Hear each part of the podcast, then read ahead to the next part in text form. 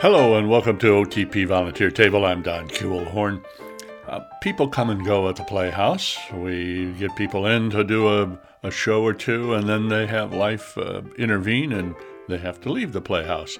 Well, such is the case with Andrew Lehman, who came to us and just finished with uh, Escanaba in the Moonlight, and now he's off on an adventure. So let's chat with Andrew Lehman and find out about his experience at the Playhouse and his adventure. So here we are with Andrew Lehman. We're in the main auditorium at the Old Town Playhouse. Um, thanks for giving me some of your time, Andrew. No, no, thank you for having me. I appreciate it. Good. Yeah. And congratulations on a successful run as best your run could be. as much as we could, right? You know, had a little shutdown in there, Yeah, but you know we- that's fine. because of COVID, you had you had somebody who who interacted oh, and tested positive with COVID, right? Yeah, that's correct. They tested positive, so you know, as soon as we get that news, it's like everyone, okay, go get your test done right, Right. now. And you know, it's like up in the air. Will we have shows this weekend? Will we not? So it's kind of keeping your eyes glued on your email, waiting for test results and whether or not you're going to have shows coming up. And everybody else tested positive or negative. Negative. oh, dearie me. It was it was a Oh. positive negative. positively negative. there we go. Positively negative. And the person who got uh, was in um, tested positive had been vaccinated, so they were asymptomatic. Right, everything's right. fine. They had nothing more than really some sniffles there. Right. That's about it. and um, you you were able to finish the run. Right. the yeah. last three performances, Mhm. and uh, last night the uh, performance sold out. Did it sell mean, out it- all the way? it- really? Very It, good. it was huge. It was, it was Good. one big house. I don't know if it was a, it was a big 270 sellout, but it certainly had the whole first floor Yeah. loaded. There were Well, I mean, very few seats. You can definitely tell when the house is full like that, you know, especially yeah. with a show like this where like there are parts where you know people are going to be laughing there, Right. and you know how many people are going to be there by how loud it is, right? right. You know. That, that makes your performance better, doesn't it? Oh I yeah, mean, it, the you know, feedback. Yeah, you can feed off of it, right? You can play off of that, and it's kind of interesting. I was, I was talking about this with Patrick not too long ago. I think Patrick and Steve, where it's like, you know, different audiences will laugh at different kinds of jokes. Right. It seems like every night they have like a different sense of humor a little bit, so you kind of pick up on what they're laughing at and what they're not laughing at, and work with it there, which Hold is on, it's hold on. really kind of fun. Hold on a second. Let me see where we are. What it? Okay. No, we're going. No, oh, we're good. We're good. I just had a technical Please hold. technical issue with our recording, but we're back. All and right. yes, you were talking about the audiences are different and give you a different feel and different flavor. Right. Yeah, and you know they're they're focusing and laughing at different things every night. In fact, we were talking about this last night, where something kind of neat about this show that I thought was really fun is, you know, as Ed would say, it, it is it's a cabin, right? And in a cabin, there's not going to be all the focus is in one area and one person talks at a time. You know, Right. people are going to talk over each other. There's going to be stuff happening on the left side of the cabin and the right side of the cabin all the time. You know, so it it was really I think it would have been a very interesting audience experience to kind of have all these different things going on and you're looking all over the place Right. all the time and there's always something going on. Right. Something to laugh at too, which is Well, that's and- the best and- part. And then certainly that's part of acting, to Mm-hmm. be not trying. The I always liken it to trying to steal the scene, and when you do, don't.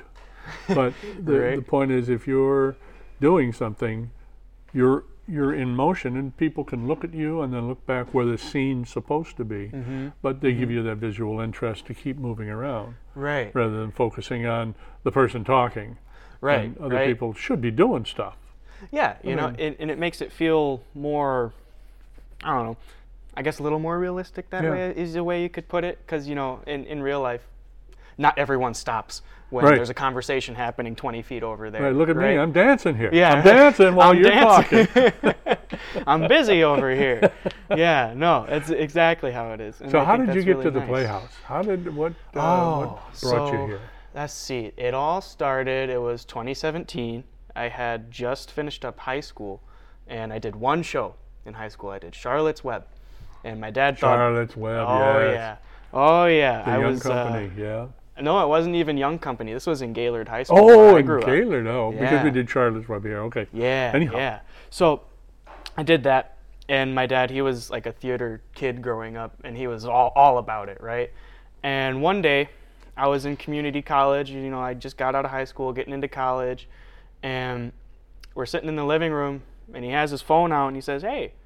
They're doing because we talked about the Playhouse before. He's like, they're doing uh, Annie at the Playhouse. You should go audition for that. And I'm like, okay, why not? and then I auditioned for it, and ever since then, I, I think in that show, something that I really found that was remarkable that made me really want to stay with this place is so I drive in from Gaylord, you know, it's about an hour and 15 minute drive to get here for rehearsals and all that.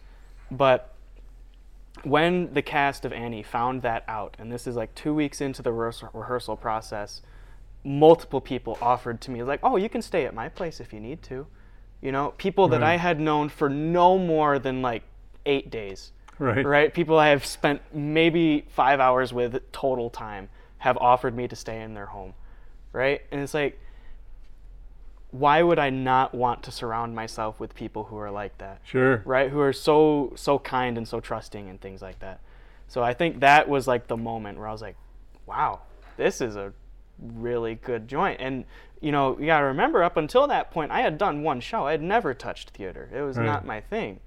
Um, but then i did annie here and then after that we did young frankenstein in the following spring. And after young frankenstein i actually made me want to pursue a degree in theater so that's what i went to school for is i went Mhm. to school for theater and now i'm back here after school That's just there we go yeah And you did a fine job. And Thank uh, you, it was thank a- you. It was a really neat presentation. So, I mean, a whole lot of fun. The, the Mhm. show itself was fun. So, what did your part was? Oh, you were uh, Ranger Tom. ranger tom t Treado that's the man How did you? Uh, that there are no small roles in theater, of course but this was not the principal role. It was the Soady family who were the principals. How did you? What did you do to get into the Tom T role? Well, it was um, really so it's different, like you were getting at. It's not like I'm in this family, I have this backstory of the family going on this whole time. So, really, you got to get into your script and look at where is this guy from? What does he say? How does he talk? The things like that to kind of get a feel for what this guy's been through. And the big thing with Ranger Tom is he's not a Yooper. He's from Detroit, right? He says that in the script. So you can drop any ounce of any Yooperism that you could ever have. Just drop it at the door. You don't need it. So that makes life a little bit easier.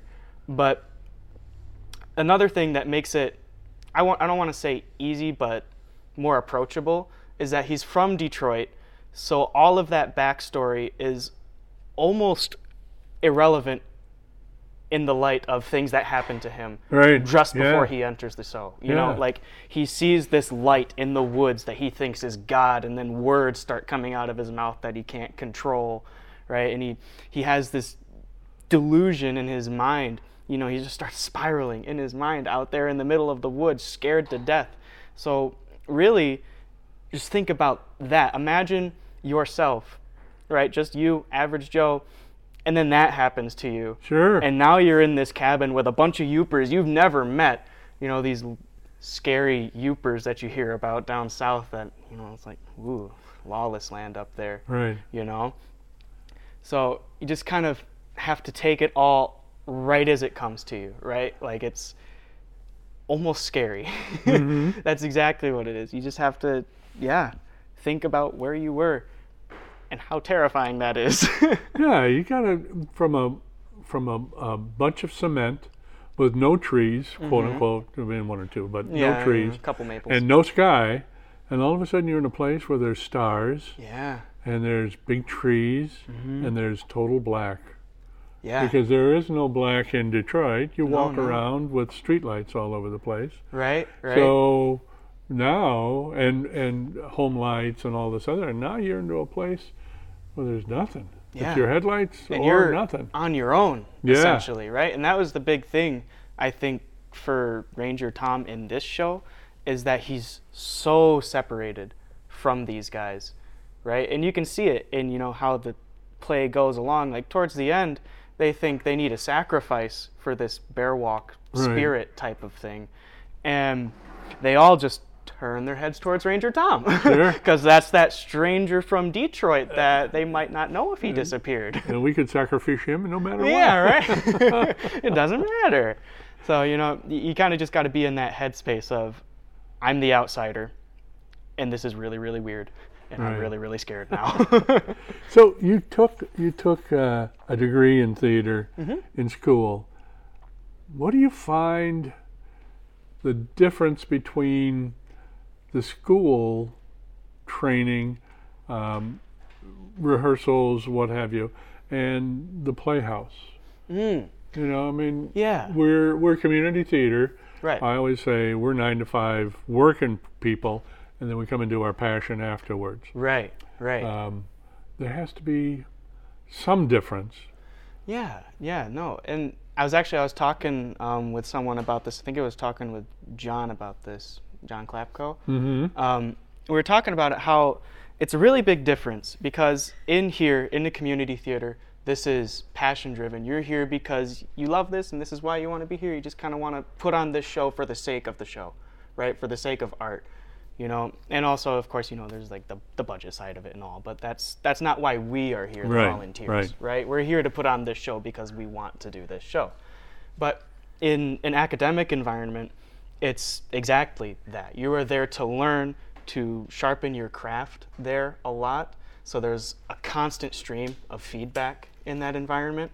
And it's also it's at least where I went to school at Grand Valley, it was set up to be just as if you were in a professional production, hmm. right? So the times are set up just like a professional production. Like you will have a full days of rehearsal for this show, right? And you will rehearse these days and you get these days off. And it's that set schedule, regimented, just like you would in a professional theater. Um, but here, it's a lot more well, here's what we have in mind. Let's experiment and figure it out, right? Which I think is actually really, really nice, and I think makes community theater a really good place to grow as a theater artist, cast, crew, musician, whatever, because you kind of break away from that. I'm teaching you how to be a professional and more into that experiment, see what works, right? Right. Just kind of Right. work with your cast and your crew and figure things out along the way. Right? And, that, and that's not to say, mind you, that like the playhouse or community theater is like an unprofessional type of thing. Not at all. I'd say actually, in comparison to some of the other community theaters I've been to, this one is a little bit more professional. they got their stuff down pretty good, but you know, you, it's definitely little bit more freedom, I would say, in doing One- community theater. One of the things about community theater is we are volunteers, Mm-hmm. and so it's difficult to fire somebody. You know, you don't have yeah. the authority. It, your authority comes from everybody buying the authority. You say, okay, you're the director. We will now listen to you, even though some of the people in the play have directed themselves. Mm-hmm. And so they have to give over. In uh, professional theater, I'll fire you. Yeah, I know, you if- don't get paid. You're not off book when you need to be. See ya. Bye. right. That that I mean, we st- we still have to have the regimentation, but it's a much more casual kind of Yeah, environment right? because It's you a little- better you can let your guard down a little bit. yeah, more. and you, you you gotta. I mean, we're all we all have personal p- issues that we have to Mm-hmm. attend to, Mhm. and they supersede coming to the theater Right. uh, because it's our love, it's our passion, rather than uh, it's our how it's paying this the rent. This is my job. Yeah, Yeah. like I, yeah. I don't need to be here. I want to be. here, Exactly. Right. That's the key right there. Exactly. Mhm. And so, um, what was the process like with with uh, Ed as director and being with the other guys uh, Mm-hmm. and gals who were backstage, Mhm. um, working with them? What was what was doing Escanaba like? Well, I'd say it was. It really fit really well into that thing we were just talking about, where it's that that freedom to kind of just experiment and try something new. Um, in the rehearsal process, because I was used to in academic theater, you know, you do your rehearsal and then afterwards you get a boatload of notes right? You get like a little document on the internet. Everyone has a little section in the document and your notes are in the document right? And you have at least like five. Um, but here i noticed it was very few notes. It was more in the early stages of rehearsal just kind of saying here's the blocking. You know we're going to have you do these things just a few minor things but the rest is up to you and then from there it's just experimenting and after we got the blocking down and the lines you know scripts out of our hands and things like that the notes became less oh you, you're supposed to go here or you're supposed to go there and more just like fine tuning things a little bit just mm-hmm. little tiny tweaks on it. And what i enjoyed about it is rarely was a note ever something like oh say the line this way right? It was never just like giving the actor a line reading. It was like think about it this way and then the line will come out that way which i think is a really good way to set up a character that way is not to think i'm going to say it this way. This is this is the way i rehearsed it when i was reading my script last night. Right. you know that, that that that doesn't work at least not for me right? So that kind of very how it was described in academics or academics when I was in school is there's like a dictatorial type of director that tells you exactly everything you need to do. And mm-hmm. then there's like community based directing where you just kind of let the actors experiment and let them do their own thing and then you can kind of jump in when you need to. And i think it was definitely more on that community side of things which i really like. I mean i thought it worked really well for what we had going which was good because we had a, a cast that was that liked to play around you Right. know? So it worked out good for us. Yeah, yeah. so i think that's what it was. It was very just experiment see what works We've we've had some dictatorial directors. They don't work well in community theater. right yeah The other thing I do see is that um, an actor has to know what he's saying and why he's saying it. Um, so if a director says, "I want it delivered angry," now the this old um, uh, thing that everybody says, "Well, what's my motivation?" right uh, because you you have to know why you're saying what you're saying, Mm-hmm. and if you don't make it up, the director tells you to do it. It comes out phony. No, it comes out different. It, it really does. Uh, one of the ways that my acting professor described it is, you know, if you get a note like "say this," you know, more angry, you as an actor, when you're on stage saying that line, instead of thinking about the context surrounding that line, Right. you're going to be thinking about, "Am I saying this angry enough right now?" Right. And then and then it just comes off as fake. Everyone knows that you're playing angry. You're not Yeah. doing anything. You're just Yeah. indicating that you're angry. Right? So I know you're going to be going away for a while. You're leaving little- the country, having a little trip. Yeah. Uh, we'll talk about that in a second. But what, what um, if you were staying and staying in Traverse City, and that's a big if. We're just we're looking forward, you know, forward. Um, are you a performer? Are you number one a singer? Are you an, a dancer? Are you an actor, a comedian? Um, and if you don't get cast, do you do backstage, or would you do backstage? Right. Yeah. Well, yeah. Primarily, I, I- I love to act. Right. Mm-hmm. That that's my big thing. I can sing too. That's like a that's like a side a side hobby. But first and foremost, I, I love acting. Right. That's that's been my mojo for the past. it's not that long. It's only been like three or four years, but I still love it. Right. Um, so I like that, and I like to sing. You know, I did like a cappella and choir in college and all that fun stuff, and I've done a few musicals. But um, as much as I love performing, if I were to like not be cast in something here, um, I would love to work crew, especially things like lighting design and things like that, because that was something that I did a lot of in college as well. Right. Is I focused mostly on acting, but I needed, you know, of course, it's a rounded out theater degree, so you need crew credits as well. Um, and lighting design seemed the most appealing, and I got into it, and I was like, this is really, really cool. It's just, it's interesting. it's interesting how you can change a whole mood. You can change a whole scene by the way it is lit All right. right? The lighting, and not even just like the color shifts or anything like that. Like the direction from where the light comes from can change the entire mood of a scene, mm-hmm. right? And it's it's really interesting. The way I like to think about it, and this is the way my lighting design professor kind of explained it, is it's less putting the lights places and more figuring out where you want to place shadows on the stage. Got it. Yeah, right? sure. Right? Because those shadows, that's that's the part that you can't really make out. So that's the part that you're kind of interested in sometimes. Right. Right?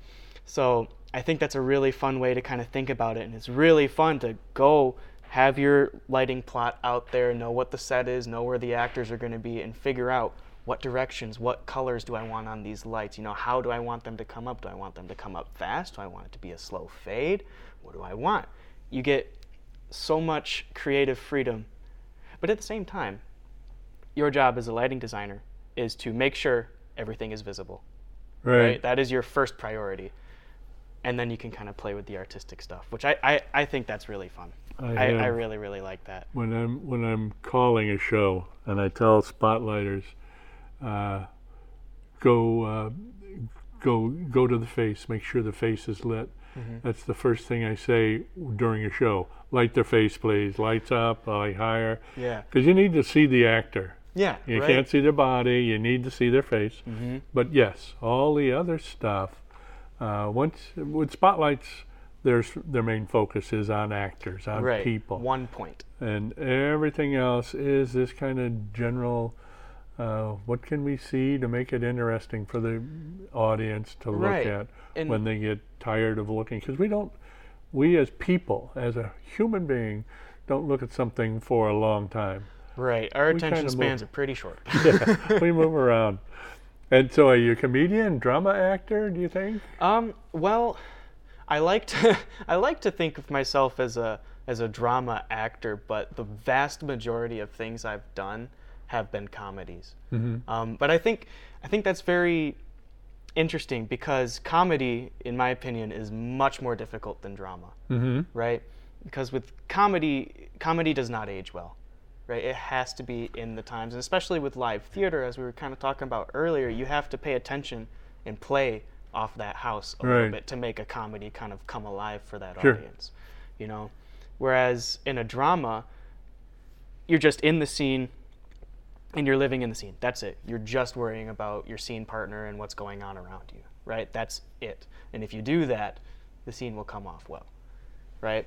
It's, I, I think it's really interesting because, you know, we'll have, we'll see an actor like Jim Carrey or someone who does a lot of comedies or something, and then he'll do a serious role. And people are like, oh my God, I didn't know he was so good. He can do a dramatic role too. Right. It's like, Right. yeah, that in comparison to comedy, I think comedy's harder than drama. Right. Really, you know, there's a lot more to think about with a comedy, because it's hard to know what's funny. Not everyone knows. almost exactly that what is funny you yeah, just don't right? know Who- Who knows? and for whoever. Okay, now um, you're going away. Yes, Um, you're going to Ireland, is it? correct. And it's not for just a week. No, no. For two weeks. You're going for a tour. Oh, I'm gonna be there for a little while. I plan to start at three months as like the trial period, I guess you Mhm. could call it. I'll be there. I'll be doing a work exchange program with an organiza- organization called Worldwide Opportunities on Organic Farms, or just WWOOF for short. Okay. Make it easy on ourselves. Um, but that essentially what I do is I go, I provide labor during the week, and in exchange, the place I am at, they give me housing and food for the time I'm there. Mhm. So that essentially makes my cost to travel to these places nothing more than the plane ticket Right. right? So it's I'm taking it. My buddy and I we're both going to do this. We're taking it as an opportunity to just like you know we're young. I, I don't have like a mortgage or anything to be paying. You know? Right, right. So just go out and do it, do it. explore around. You know, and we might hop around to other places, but right now. Ireland is the focus, right there in County any Clare. particular reason for Ireland? Well, actually, it's kind of funny you mentioned that. I've wanted to go to Ireland since I was like 10. But I was supposed to go to Dublin um, about just over, just under a couple of years ago Mhm. um, because I was supposed to go to the Gaiety School of Acting in Dublin there as an international student. But I got accepted and everything was hunky dory, and then we all know what happened. You know, early 2020, everything shut down, so that wasn't able to happen. So that was kind of like, oh, dang it. Well, now what am I going to do? And I tried and I applied again, And even then, you know, before the application even got reviewed, it was like, yeah, we're not doing them this year. And it's like, Right. yeah, I understand. you know, so it's just been kind of like this far off dream. It's like, oh my gosh, I want to go there so bad. And now, here we are. Thank goodness. Good. Almost two years later, the day after tomorrow, I'll be there. That's exciting. So uh, their loss is our gain for you playing in this play here. and so, Andrew Lehman, thank you so much for Thank giving us some of your time. Thank you. And good luck in your travels. And uh, at least come back here and give us another performance on stage before you you find that you have to go somewhere else to live your life. have life. to leave. well, thank you very much. It's been a pleasure. I'm sure I'll be back before too long. Great, thanks. Well, that's it for another episode of OTP Volunteer Table. My thanks to Andrew Lehman and my best wishes on his adventure. Now, for the week of October 31 and November 1 and the month of November, on November 11 12, we present Together We Sing, a worldwide musical event. After COVID, community theater is making a revival from a year of being closed. Musical International, a leading licensing agency, is supporting this revival of local theater with a worldwide celebration helping theaters get lights back on and audiences back in their seats. You can be part of this worldwide event, as All Together Now, a musical review, is presented in over 2,300 theaters in over 40 countries and in every state in the U.S. Come support Old Town Playhouse and celebrate live theater. November 18 through December 4th, we present Savannah Sipping Society. Four unique Southern women are drawn together by fate and an impromptu happy hour. Together, they discover lasting friendships and a renewed determination to live in the moment. Coming in December is Young Company's Holiday Cabaret, a musical review, and in the new year, Frozen Junior.